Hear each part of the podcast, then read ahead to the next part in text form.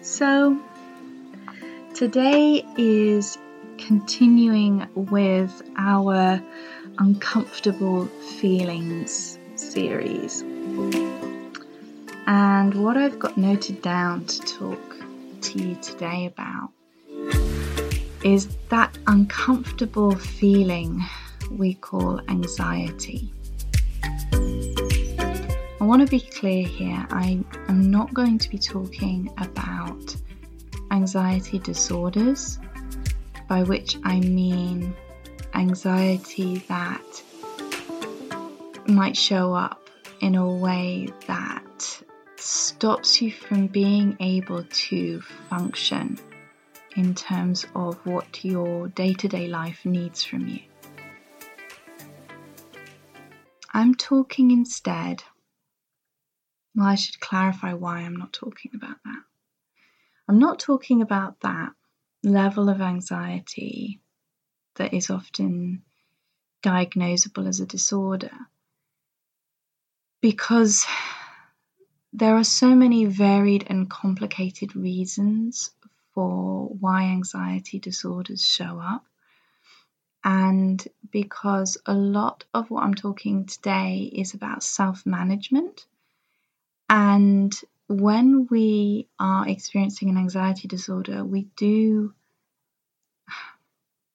I would always advise going to your doctor because there are there are treatments, there are physiological supports, there are medications that can soothe, take the edge off, stabilize, um, our experience of anxiety so that we can then do the deeper, longer term supportive work to understand where this is coming from and, and manage um, our symptoms. But as you can imagine, that is a real case by case, person by person experience and treatment plan and treatment journey so I don't feel it would be helpful for us to talk about anxiety with that context in mind. That's a real talk to your therapist, talk to your doctor situation. What I'm talking instead today about is more generalized um, and less life inhibiting, but certainly life affecting experiences of anxiety. I'm talking about the emotion of feeling anxious.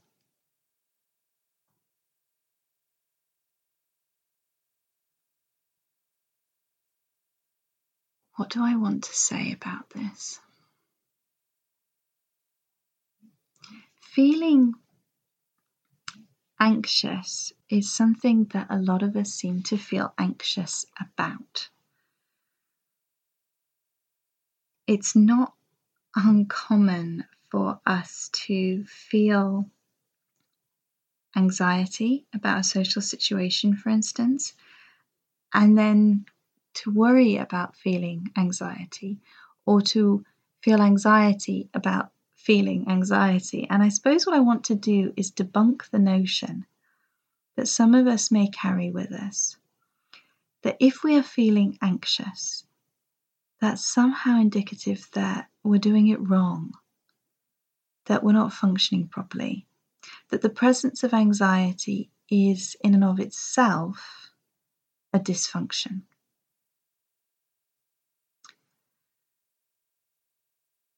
It's not uncommon for me to hear people achieve a goal or a behavior or a conversation that they've been really wanting to achieve in their lives and kind of go, I did the thing and I feel terrible and I'm ruminating about it and I'm I'm checking and double checking what I said or what I wrote and I can't get it out of my head and I'm I'm just worried about it.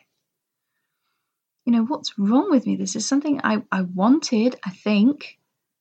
what, what's going on? And it's a not uncommon thing for us to approach anxiety as if it's totally irrational, as if we can maybe reason it out of existence. I'm just being silly. I'm overreacting. I don't need to feel this way. And funnily enough, that often just doesn't really help. We can sometimes distract ourselves from it or shame ourselves out of expressions of it, but the anxiety remains. And it seems to me that an alternative approach that I have found very helpful is to instead take it seriously, by which I mean treating yourself as it make as if it makes complete sense for you to be anxious right now. This is not the same thing as feeding the anxiety or escalating it. When we treat ourselves as if we make sense to be anxious, we're not saying, so all of my consequent fears are likely to happen. We're just saying, of course, I'm anxious about this. If we go to a job interview, it is natural to be anxious about it. We have a vested interest in it going well, we're trying to impress people. Telling ourselves we shouldn't feel anxious about it is just adding another thing onto our plate. Instead, we can affirm ourselves. We can say, of course, I'm feeling anxious. I really, really want this to go well. That's not the same thing as saying, Of course, I'm feeling anxious. It is very likely to go badly, and I don't know what the hell I think I'm doing. Two very different approaches. We can affirm our emotional anxiety without following it as if it is some some promise for how the future is going to go. It's not telling our fortunes. It's just telling us how we're feeling. And again, this is where I'm going to come to with any of our emotions is its data. It's information about who we are and what we care about. So if I'm anxious in a social situation, of course I'm anxious. It makes complete sense for me to be anxious because there's going to be something in my story that makes social situations hard for me. I'm doing a hard thing. Of course, I'm going to feel it. And then we can affirm why we're doing it anyway. Or we can give ourselves permission to get out. But our anxiety, in and of itself, makes sense. Another time anxiety can show up is as a kind of kickback against whatever change we're trying to instigate in our lives. If I'm trying to set better boundaries with people, my anxiety is going to go up because I am countering years of narrative that tell me that to be a nice, good person, I must give people what they want. So my brain thinks I'm self destructing if I do something different. My brain wants me to continue being that version of nice that doesn't have boundaries. So, that anxiety feeling is a kind of automatic kickback instinct to try and get me back onto the right path as my history sees it, as my longest running script sees it. So I am breaking all of the rules when I start to set boundaries. And my body and my mind and my gut are going to feel like the world is ending because I am breaking it. In those moments where we feel anxiety about saying no, or asserting boundaries, or even just saying what we want to happen, to be able to expect anxiety is a natural part of the process of internal disruption disruption we are choosing, disruption we are in control of, but nevertheless, it is disruption and we're going to feel it. And it's uncomfortable. But if we can somehow give ourselves permission to consider discomfort and anxiety as not an inherent sign that we're doing it wrong, then all sorts of possibilities open up to us our resilience and our tolerance for discomfort increase when we don't conflate it with failure. People who are living with chronic illness, I think, will know something of what I'm talking of here. There comes a point, and I suppose the best thing perhaps is to speak of my own experience here. So I have hypermobility syndrome or, or Ehlers-Danlos syndrome, EDS, and the version of it that I have means that um, the collagen levels in my body um, have weakened my tissues in a way that means that my body and my muscles have to work super hard to kind of stay upright, right? They're kind of really working hard to hold all of my joints in place, which can create aches and pains, occasionally quite serious pain. Now, our bodies and our minds have come to learn for survival techniques that pain is bad. Pain needs instant attending to. Pain might mean a wound or a break, and if we don't deal with it, it will get worse and could compromise even our life, right? So we're working on a very basic, instinctual, life saving kind of operation here. So pain is the signal that immediate intervention is required. When you're living with a chronic condition of which pain is a regular feature, you have to learn, and a critical part of mental health around chronic illness is to learn to reframe pain as not life threatening, but as just simply present. If I was to leap into a my life is in danger state of anxiety every time my hips or my knees or my ankles or my hands hurt, I wouldn't be able to function at all. And I would be living with such chronic stress that it'd be deeply debilitating. It would also be the kind of stress that wouldn't get me anywhere. The, the good kind of stress, right, in, initiates a helpful intervention. But ultimately, with something like EDS, it's about management. The pain isn't actually an indicator of deterioration, it isn't actually an indication that I need immediate intervention necessarily, apart from perhaps shifting the position that I'm in or taking some painkillers.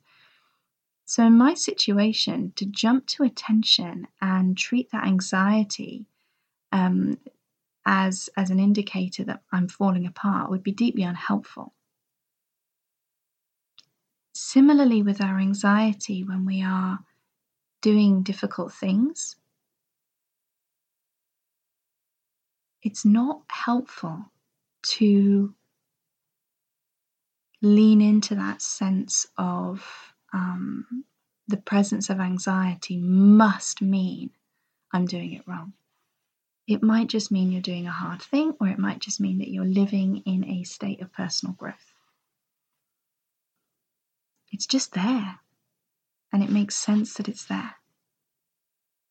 And that in itself can reduce our anxiety. I don't need to fear pain in my body, and I don't need to fear anxiety. It's just there, trying to clue me in to what's happening and help me notice that I'm doing a hard thing. It might be there to help me figure out that maybe there's something I need to do to help myself, make the situation easier. For example, I have a fair amount of anxiety around driving, particularly new places. And it's not even just the driving, it's the where will I park when I get there thing. I am not the quickest of processors. So kind of doing a quick scan and how, how where are the spaces and how do these roads work is not my forte and I feel a lot of anxiety around getting it wrong. So when that anxiety shows up, I can criticize myself for not being a proper grown up, which trust me, I've been there, Or I can go, okay, there are routes other people say are quicker, but what would be the best route and most familiar, easy route for me? Okay, I'm going to prioritize that one. There are places to park nearer the venue I'm trying to get to that people say are best. However, I do better with a proper car park, and I'd actually be happier walking a little bit further to have less stress around parking. So that anxiety for me becomes an invitation to make my life a little bit easier. If I ignore it, I just escalate it. If I tell myself I shouldn't have it, I escalate it. If I feel anxiety when I'm dealing with a friendship or family conflict in a new way, I could actually use that as an opportunity to congratulate myself for doing it in a new way. Oh, look, I'm anxious about this. That probably means I'm doing it differently. And I'm asserting myself, I'm advocating for myself, and that's new and it's uncomfortable. Well done, me. That's a whole different relationship to anxiety and stress. I'm wondering how any of this lands for you as you're listening to this. Are there times in your life that you can identify anxiety as being a kind of predictable presence in a way? Can you welcome yourself in those moments? Can you allow yourself to find it hard? And can you allow yourself to find it hard and yet still be doing the hard thing? well.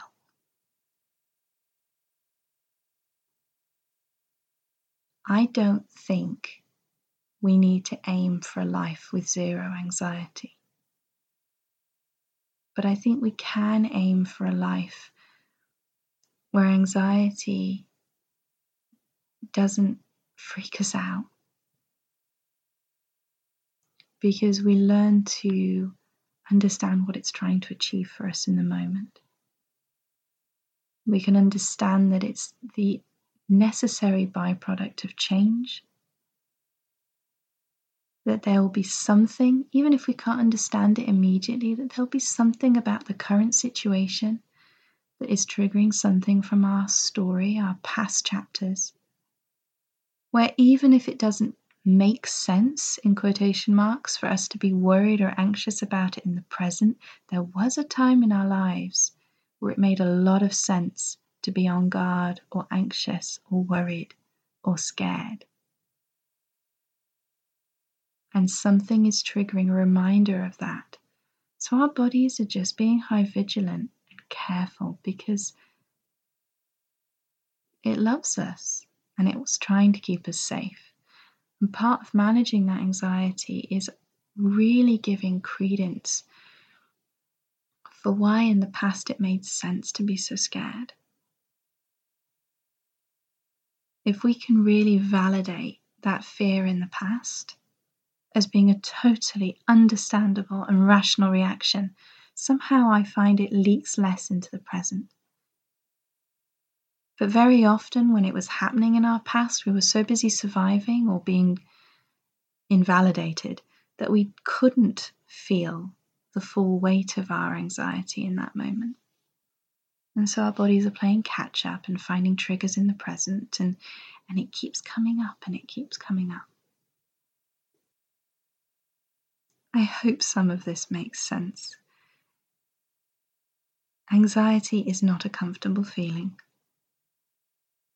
But I suppose what I'm inviting us to consider is that it isn't the enemy and it isn't a sign of failure.